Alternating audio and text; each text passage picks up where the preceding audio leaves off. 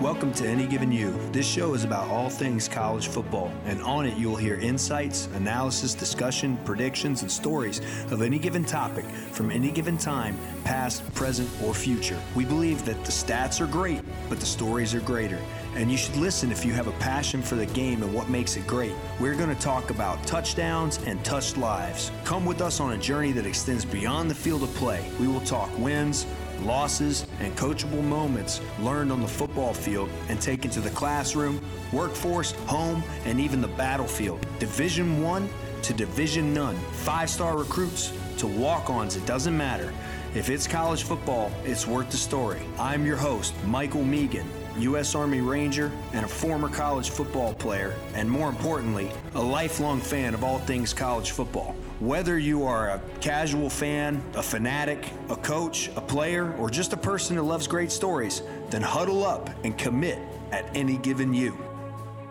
Hello, everyone, and welcome to another exciting episode of the Any Given You podcast. As always, I'm your host, Michael Megan, and we have another fantastic episode here for you today.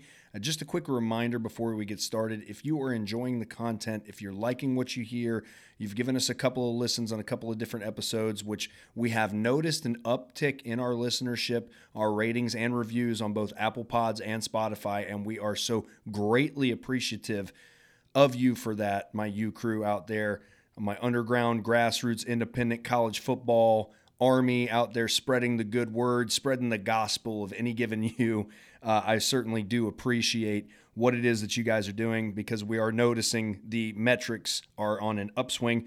But if you are listening and you have not gotten over to either Spotify or Apple Pods or wherever it is that you get your podcasts and given us a rating and review, or at least told a few of your friends about the podcast as we're continuing here through the off season, preseason, and on to the 2023 season with the show. Please do so. Like, subscribe, follow, do the thing. Tell your friends about it. We greatly appreciate it. Uh, I am currently sitting here in College Station, Texas at 927 Central. The Dallas Cowboys have lost right on cue here in the playoff. The entire state surrounding area seems to have gotten a lot quieter. So now I can record. So uh, they're joining my Buccaneers on the couch and watching from afar as the NFL playoff race continues. But I'm not here to talk about that. That's just a quick aside for us. I am very, it's a bittersweet time of year for me, right? Because we don't have active college football on the field right now there are plenty of things that are taking place beyond behind the scenes and the movers and shakers that are shaping the 2023 landscape, the 2023 season right now as we speak. That's going down. And as a true college football enthusiast and uh, the sick, passionate nerddom that I have for this game, it's an exciting time of year from that point of view. But it's also exciting for me personally as a podcaster because this affords me the opportunity to, like I was saying and alluding to in the earlier episodes of this season, that I get to play with some of the content, I get to do some of the things that I've wanted to do. And this is an episode geared towards something that I've been wanting to talk about, subject matter I've been wanting to talk about now for a while. I just haven't had a time or a space to really formulate it and fit it into the routine, into the programming, if you will, uh, until now. And I think that this would be a very appropriate time to talk about it because I'm going to warn you, we are definitely jam packed as far as information goes and everything else. But tonight, I'm also going to get on my soapbox a little bit. I'm going to talk about some things that fundamentally I feel like we need to talk about for our sport of college football uh, from a passionate standpoint because I am a fundamentalist of the sport. And I think that you'll see where I'm going with this as the episode continues. But there was a question that I have written on my whiteboard as I was coming up with ideas for show content and everything else like that. And I, I wasn't sure where I was going to go with this episode, but I actually started with a thought. And that thought is what is the cost of winning? And not just in the simple terms of winning on the football field, you know, and winning in, in, in shaping your programs and winning in the sport, and not in the simple terms of cost as in dollar signs, but the real cost of winning in college football, and in particular in the college football landscape of today. I think to better unpack what the cost of winning is, I think to better understand this, I suppose we should look at which programs are doing that at a high level and have done that at a high level in recent history. So, uh, when I say recent history, I should think that maybe we talk about the turn of the century. Uh, let's talk about since the year 2000. Which teams, which programs have been overall most successful based on a, on a few metrics here we have since the year 2000 to evaluate the sport's let's call it most valuable programs. The the teams that have spent have made revenue teams that have endowments the most valuable programs let's say based on market size and shareability TV viewership, TV revenue, estimated value. Let's t- let's think about social media following, bowl earnings, social media becoming a thing relatively recently, and we have to factor that into the equation here.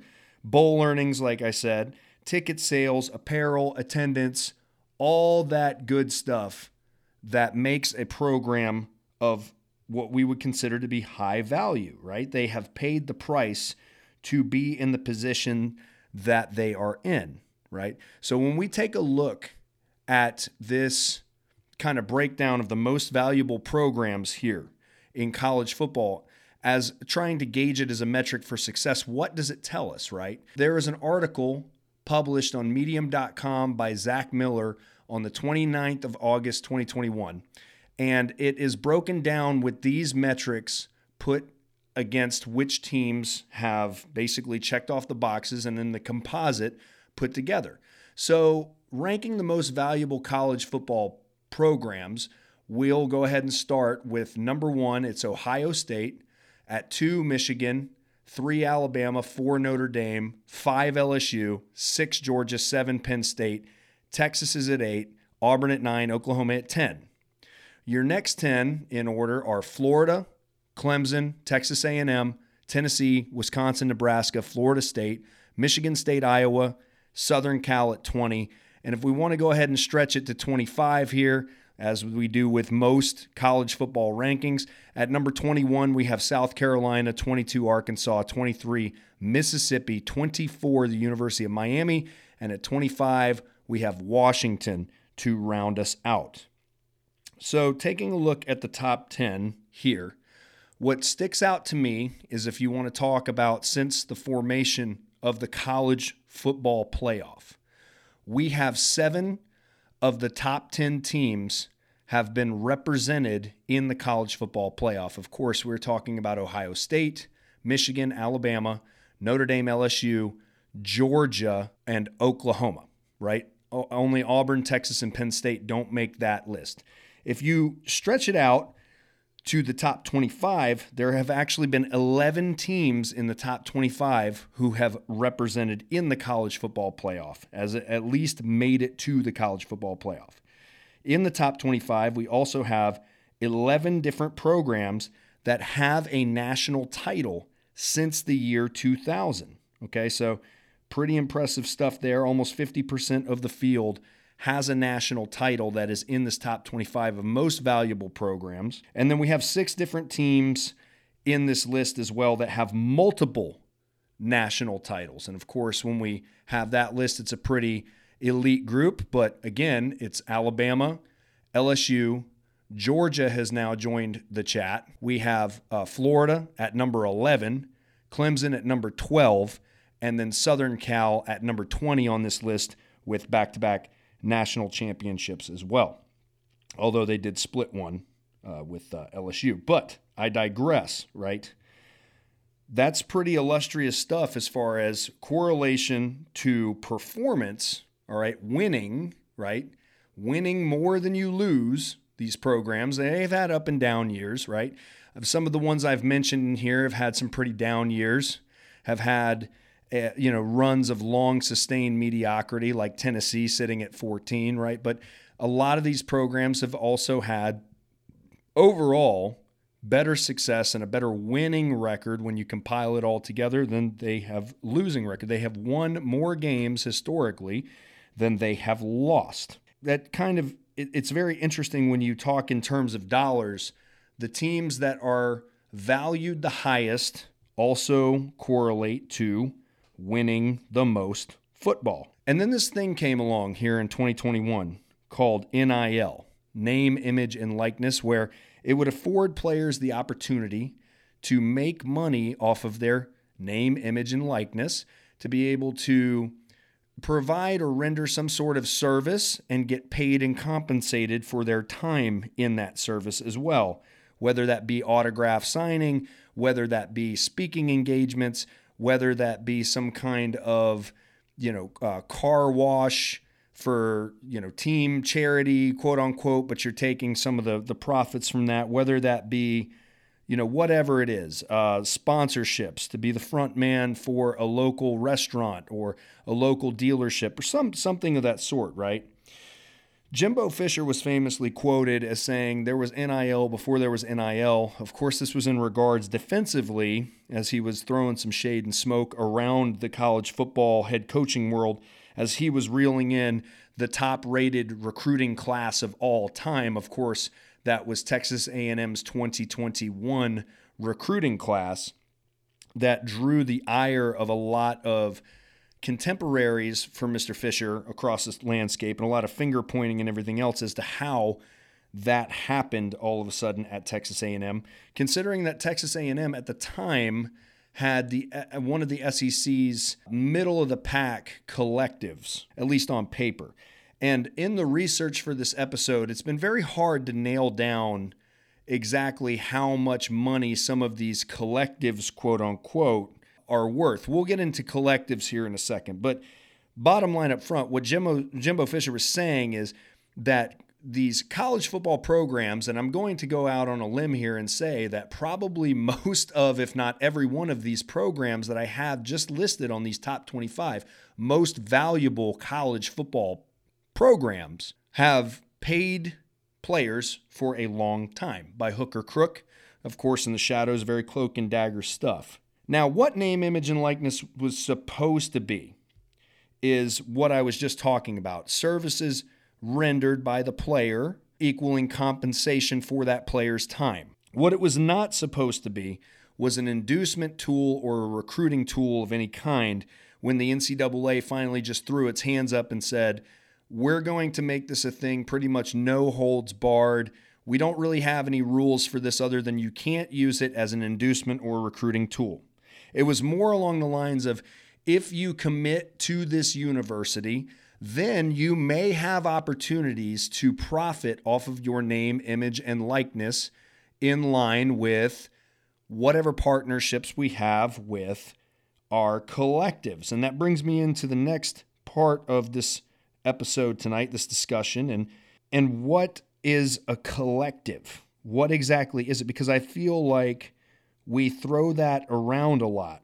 Not too many people really understand what that is or what that you know what that is supposed to be right? In fact prior to sitting down and reading you know some of the literature on this i was actually kind of ignorant to it myself. You know we throw around these terms nil and collectives but i don't know if we really really understood them right? So in an article by business of college sports what is an nil collective and i'll paraphrase here but i have to give them the nod for the article but essentially, a collective is an organization that is founded to benefit, quote unquote, the student athlete, right? Quote unquote. It's usually at a specific institution. The models for these are different depending on how they're structured. The basic idea is that uh, an alum or a group of alumni will band together to form some sort of conglomerate company whose goal is to provide name, image, and likeness facilitation, right? Opportunities to a student athlete of that particular institution. And uh, how they f- find or provide these opportunities can differ for sure. Now, the follow up question to this is well, you know, is this a nonprofit kind of deal or, or something like that? And that, that's a little bit of a loaded question because not necessarily, right? Yes, there are some nonprofits that exist in the NIL space in collectives when you're talking in terms of collectives, but not nearly all of them, not even nearly the high percentage of them. In fact, if we were to break it down by the numbers that we have currently, uh, there's, as of this article, there was only about 14 or so that are listed as nonprofit collectives and uh, that is designated by receiving a status that is a 501 Charlie 3, which is a nonprofit, which means donations to those collectives are tax deductible. And some collectives have actually gone so far as to apply for a 501 Charlie 7, which would make them tax exempt through the IRS. Um, some of these have been granted approval through the IRS, some have not. But in the grand scheme of things, there are currently over a hundred NIL collectives, right? So when you base that, you know, which ones are nonprofits versus ones that are not calling themselves nonprofits, which means, you know, in some way, shape, form, or fashion, these collectives are actually profiting off of what it is they're trafficking in. You know, if you break it down with simple math, it's basic it's less than 14% are nonprofits, which is which is really mind-blowing to me a little bit. Uh, but at the same time, it's not. Um, some institutions actually have multiple NILs set up, as in uh, the University of Texas. University of Texas has multiple NIL set up for their university. So does Miami. Miami has a couple. They have Bring Back the U, which was founded by philanthropist, UFC fighter, actually Jorge Masvidal. It acts as a liaison between players and sponsors to ensure transactions are handled efficiently in compliance with NCAA regulations, whatever that means nowadays. Companies enter into endorsement deals compensating players for content, appearances, etc. Helps businesses identify the right player and campaign for the business needs. So that sounds like a liaising business consultant type deal. That is not labeled as a nonprofit, by the way. You also have Canes Connection. Canes Connection will help Miami student athletes navigate the financial and legal implications of NIL and provide them with direct access to business community, accepting donations one time or monthly. Do you hear the language of these? It's very vague. It's not a very specific breakdown of what the collective entails. It's pretty vague. There's a lot of, I, think, room for maneuvering there in between the lines of what these collectives are actually doing, right? Um, the University of Texas has three different collectives. They have the Clark Field Collective, Horns with a Heart, and Occupy Left Field. Occupy Left Field, actually for baseball specifically, but the Clark Field Collective and Horns with a Heart uh, are are two of the others. Horns with a Heart, uh, it's a specifically geared collective to football, which lays out in very plain English what it does. Each offensive lineman at the University of Texas will receive $50,000 annually to promote selected charities. These are speaking engagements and promotions that these players will do.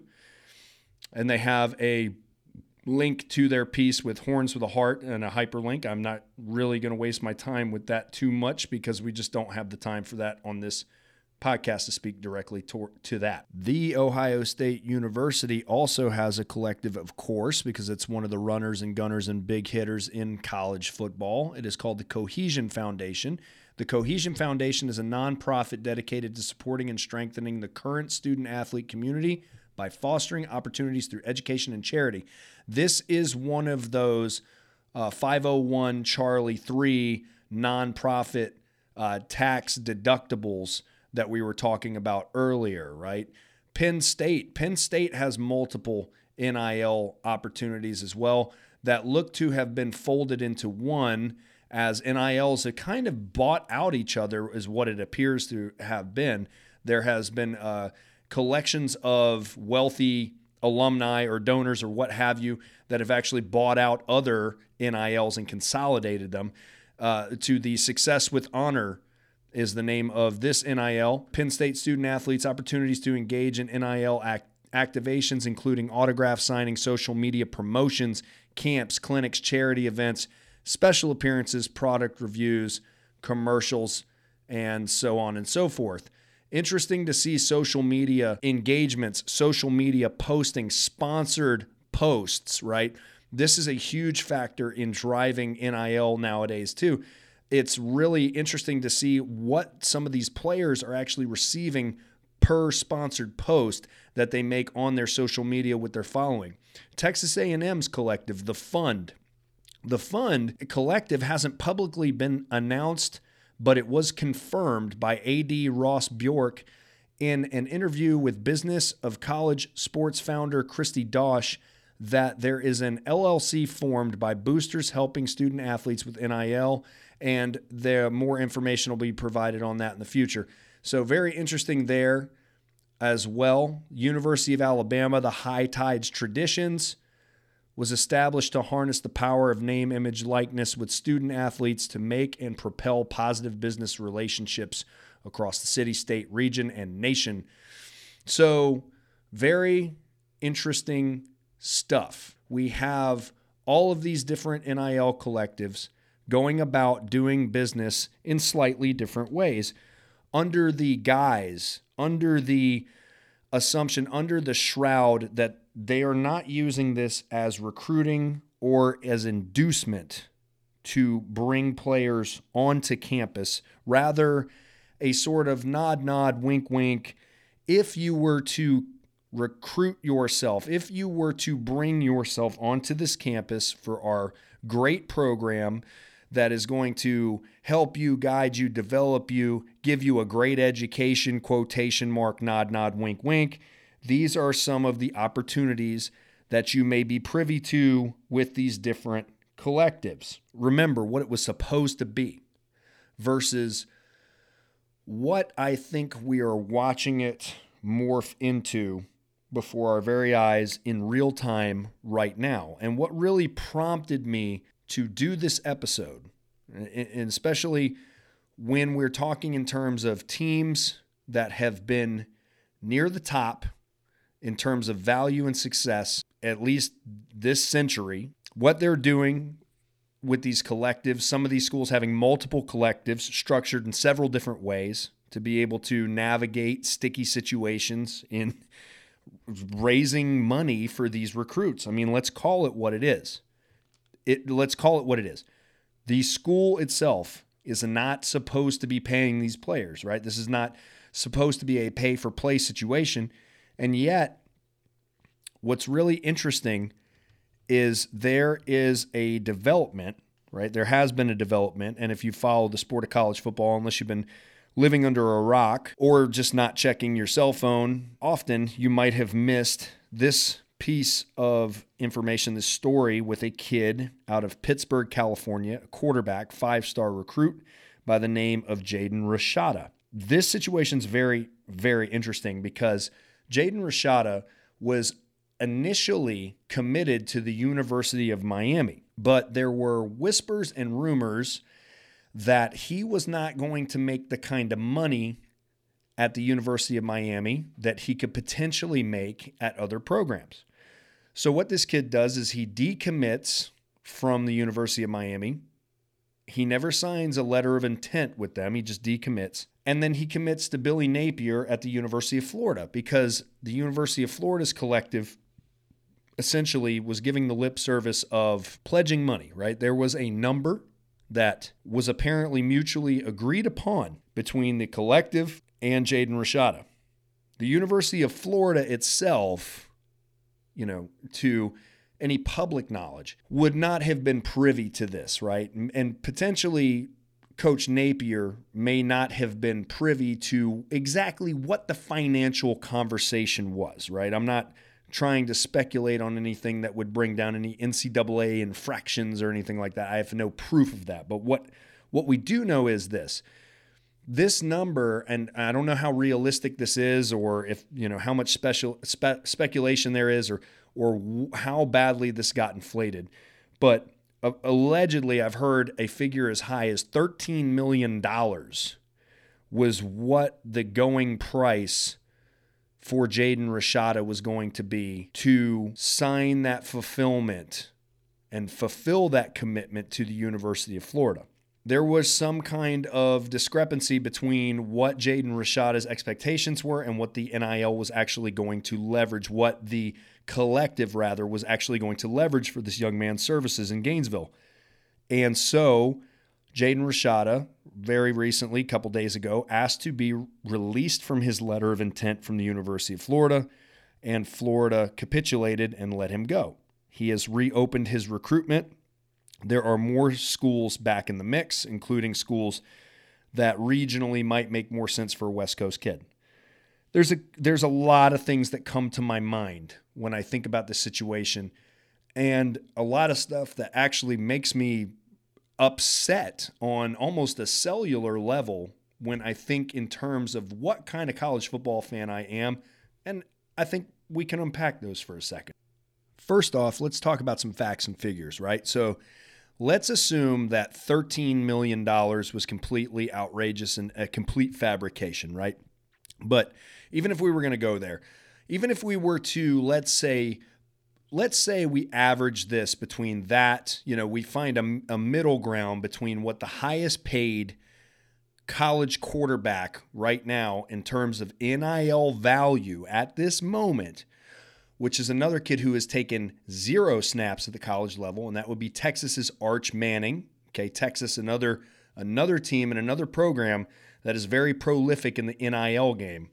Another team and another program that I have been kind of telling folks the reason Texas is probably going to have a high level of success here in the near future, even if Sarkisian isn't the man, they are financially united and bought into buying themselves some players. We've also seen, you know, last year Texas acquiring some top talent for some other programs. We just saw AD Mitchell, Georgia's clear number one receiver. He just committed to Texas through the transfer portal. But $3.7 million is what Arch Manning is worth. That's why this $13 million number is so ludicrous to me. How how much did we hear about Arch Manning being the top prospect, all this other stuff like that? And you're telling me that Jaden Rashada is $10 million more valuable than Arch Manning coming into into the college football landscape. Neither one of these guys haven't taken a snap at the college level, right? So if I'm running the collective at Florida, you're damn right I'm not paying that. That's insane. So you you want you essentially would want me to pay you 13 million dollars for beating some high school teams in California in a day and age where contractually I cannot keep you there because that was not supposed to be the grounds on which you you attended the University of Florida. Those were not supposed to be the grounds that you attended it on. Was 13 million dollars so you could get a bag and dip as they like to say, right? So, first off, I'm spec like like I said, I'm speculative about 13 million dollars. Let's even call let's call it 6 million was the real number, right? We we we know we all have a way to uh, exaggerate, right? So that would make him the highest paid in NIL terms player in the college football landscape by a lot. Okay, first off, the money wasn't right at Miami and the money wasn't right at Florida. This kid is picking his institution based on these monetary values. It is not about a program that you actually want to go to. It is not about a program that you actually care about or a place that is about the best development for you, perhaps, to, to get you to the NFL or, you know, whatever level of pro football you want to play at. It's not about the culture of the locker room anymore. It's not even forget and education. Education has become the, the model of the student athlete is just completely out the window with this, right? We are talking in terms of cold, hard monetary compensation at this point, right? That's what we're talking about with this Jaden Rashada situation. That's what is so upsetting to me about this. And what's more upsetting is Jaden Rashada is a he is a product of the environment that has been allowed to exist when the NCAA threw up their hands with no plan, no strategy, no structure for a completely open NIL market coupled with a free transfer market as well. No questions asked. It created this perfect confluence of events where now these kinds of things exist in the sport of college football. The real cost of winning, the cost of winning, the cost of NIL might likely be the cost of our sport. Because let me tell you something if you were to follow this to its logical conclusion, right? If we continue to pull this thread as the as the shirt unravels here and we keep following this to this likely endpoint, where do we go? Where does it go from here? Now that these precedents are being set, now that these decisions are becoming purely monetary, where this is just auction type stuff, where do we follow this? And I find it ironic that the NCAA were the ones to create this environment right now with their completely spineless, toothless leadership moving into the current space that we're in. It's amazing how they flipped from being completely draconian to where they would hand out sanctions for having too much cream cheese at the complimentary continental breakfast at recruiting events at your school. There were agents from the NCAA that would ensure that your recruits weren't getting too much of a good time visiting your campus. And now we're talking about $13 million, $10 million, $4 million, $3 million, a million dollars, any amount of money. This is totally affecting the recruiting process. This is completely inducement. It's it's just plain and obvious and everybody is just sort of playing this game, playing this really funny game. You know what it is? It's speed walking. It's Olympic speed walking. If you've ever turned on the tape and watched that ridiculous damn sport, they're running. Okay, they're running. It's bullshit. They're all running. You don't walk a 6-minute mile, okay? That you're running All right. That's what this really is. Everybody's really running and they're calling it walking. All right. They're calling it something else. But what really is going on here? Absolutely, this is inducement. So when we follow this, these rich and powerful collectives are only going to get burned once or twice before they're absolutely howling for reform or a better model for this. It's a bad investment on the business end of things. It is a bad investment. You're investing in human capital, which is unreliable and unpredictable. It's not a scientifically locked in thing. There's no warranty on this right now. You are investing in emotional athletes that are young, they're emotional, they're impulsive. That's what you're investing possibly millions, six, seven figures in for a kid who could use your institution and your collective to make more money than he's ever seen in his life and somebody looks at him sideways or something gets a little bit hard and then coupled with our free transfer market he just dips to another program that's only going to happen a few times before these very rich and powerful alumni begin to structure this thing in such a way that they are going to get return on investment and this is what it looks like. First off, I think they just drop the smoke screen and they go ahead and say that money absolutely can be used as inducement to the university. They couple with it as long as they structure it uh, in such a way where a healthy percentage of whatever is made off of the student athletes' engagements goes to charitable causes, right? Notice there are actually collectives, okay, out there that funnel about 90% of what happens at these different engagements back to charitable causes. Where does that other 10% go? If it doesn't go to the athlete, where does that go, right? That's pretty interesting. Those ticket sales to come see these kids, 90% of it goes to charity, right? Where does the other 10% go, I wonder? Probably into running the collective, and that means into the pockets of these men that preside over it, right? The schools that can't financially keep up with that, I think, will be relegated out of the upper echelon of college football. We've already seen a big scramble to grab and acquire market teams that are of plus value by conferences like the SEC and the Big Ten. They've sat there and begun to gobble up these other teams. I think that'll continue. And that coupled with this is going to make the pool of teams more and more elite as we get along and a a long a, a bigger power distance is going to grow with the rest of the college football landscape that cannot keep up with that. And those who remain will be lopped into a couple of super conferences. I think eventually we're going to get down to two super conferences. What is this beginning to sound like? What do we call them? Do we just call them the College American Football Conference and the College National Football Conference, right? Is that what we're getting to? Because that's I think that's where we could head. If we're not careful, I think these things will happen. Then in order to maintain a stability to this landscape, then you bring in things like collective bargaining agreements that will likely lead to a, a structure of having to salary cap so that we don't have disproportionate, once again, a Wild West scenario where we have disproportionate uh, collectives garnering too much money, making it unfair and unstable in the new super conference, the new super conferences that exist, right?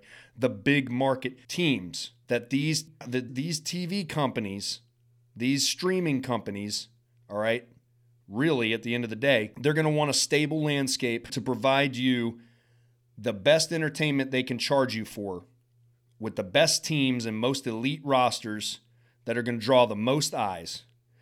So they don't want that getting out of whack again. So we're talking about a salary cap. Along with a salary cap, we're going to have to have some sort of league minimums across the rosters because we cannot continue to live in a structure where you have a quarterback on your team that is making three and four and five and eight million dollars, and you have guys blocking for him on this same college team that are getting coupons to Golden Corral. There will be holdouts. I think that that is something that we could see very soon here in the future of college football, this gross future that we're headed towards. I think you could see a situation in locker rooms where all of a sudden you begin to see players hold out no, I'm not blocking for him. Okay. He's an asshole. He makes $6 million. He hasn't taken us out to dinner once. He doesn't, he doesn't take us to the clubs. He doesn't do any of that stuff. He's making $6 million. He's on Instagram all the time. I'm blocking my ass off.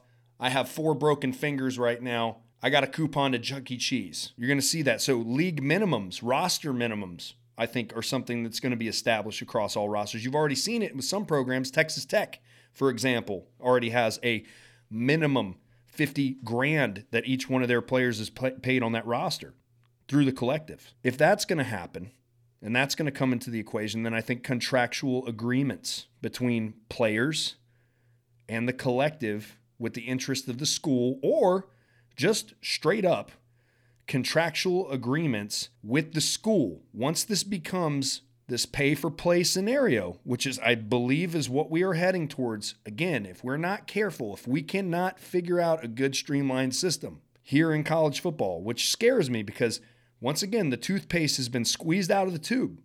I don't know how we put it back in. I don't think you put it back in. You're just going to have to figure out another container.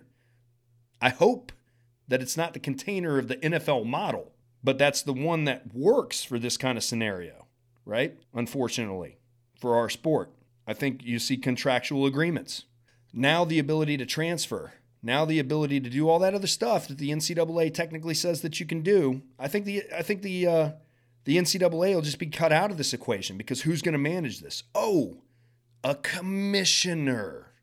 A commissioner will manage this. Roger Goodell presides over the NFL, man. That's who's gonna that's who's going to preside over this stuff is a commissioner. We need a commissioner to make sure that everything is running smoothly. We have our salary cap, we have our league minimums. Contracts are being honored between these players and their universities. A whole new college football constitution will be drafted off of that, and it will be ironclad. It'll be locked in to make an ironclad TV product. And in turn, we'll have far less autonomy for our players and our schools. What do we lose? What is the cost of winning?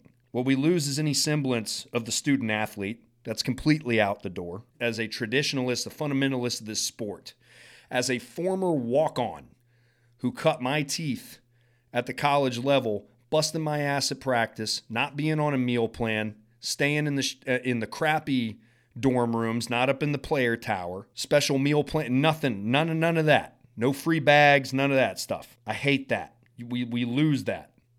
Maybe we even lose the ability to have walk on. Maybe maybe that goes away. The loss of player freedoms, the ability to transfer. Or even worse, how about the possibility potentially of being traded? Why not? If we're at that level, if we're if we follow this to the logical conclusion of of what it would take to make sure that we pay players and create a parity in this TV product super conference that I think we could be moving towards. Why not trade agreements? Why not, when you sign on, it structured in the language of the contract somehow, we go back to you cannot go to another fill in the blank team. Or maybe you can't go to a Nike school if you are signed on with an Adidas school or something like that, something insane that's going to bottleneck these players, pigeonhole them in potentially, or maybe just cut them you know, maybe that too. Maybe waive them, cut them right there on the spot. Again, where does the education fit into this too? Where where does the actual student athlete model fit in? It doesn't. Regional affiliations, those will be gone. We are about to live in a world where USC and UCLA will be playing traditional Big Ten teams. They will be playing games in Rutgers. They will be playing games at State College. They will be playing games at Ohio State. Conversely, Purdue will be in LA. So the regionality of the sport, the traditional rivalries of the sport, something that is a huge part of the culture of this sport, I think we're going to lose that. Let's talk about political nudging for a minute. Let's talk about it. Screw it. It's my show. I'll talk about what I want. What kind of commissioner do you have in, right? Is is all of a sudden the song Jump Around at Wisconsin now no longer appropriate? Because of some of the lyrics, right? I'll serve your ass like John McEnroe. If your girl steps up, I'm slapping the hoe. All of a sudden, that's offensive. You can't play jump around anymore because the commish said so, right? Do we lose that? Do we lose those school traditions? What about places like Texas A&M that have the strong Corps cadets, senior military culture built into that school? All of a sudden, are some of those traditions too aggressive? What do we lose there? How about a higher cost to the fans and fan bases? Becoming less about the student body and more about the product that, again, this elite upper level super conference, tightly, tightly tied in with CBS and ESPN, Disney, Fox, what they want to see, what they want to produce, what they're going to charge for it, what's the premiums they're going to expect the fans to pay. How much of the college flavor do we lose? Because None of these moves will be in regards to the health of the actual sport of college football itself. It will be a move towards a product that could be quite unrecognizable. And I hope, for one, that I don't pull my head up in 5, 10, 15, 20 years and see the kind of reality that this nightmare that I'm talking about could make it. What was the cost of winning? I hope it doesn't cost us our sport. So, that is my soapbox moment. That is my doom and gloom pod for the direction that name, image, and likeness, unbridled, this Wild West scenario that we live in right now, where I think it could move our sport if we're not careful. I hope that there are smart people in the right positions, in the right rooms that are sitting around and helping to avoid that sort of catastrophe in the future. But I think that's as ugly as it could get. I don't know. Those are just my thoughts. And I had a lot of fun doing this show. I had fun diving into this and really giving this some thought and truly creating some content that, you know, isn't necessarily in line with, you know, the, the major headlines right now and and what's going on over here, what's going on over there. So I appreciate you taking the time tonight to listen to the show. If you listened all the way to this point, remember to let your friends know about the podcast. They can get us wherever they get their podcasts, available on all major podcast platforms. Please tell your friends about the show. I hope I didn't depress anybody too bad. I do think that there is a light at the end of the tunnel. I'm just not exactly sure where it's going to be landed at, but I'm going to hope for the best. We prepare for the worst, right? That's that's what we always say. But as of right now, we still exist in a world where college football is unique unto itself. It still has a lot of the pageantry and passion and those things that we love about it for the time being. And if it means enough to us, I think we should fight for a better future for our sport. And remember, any given time, any given place, any given team, you get it here at any given you.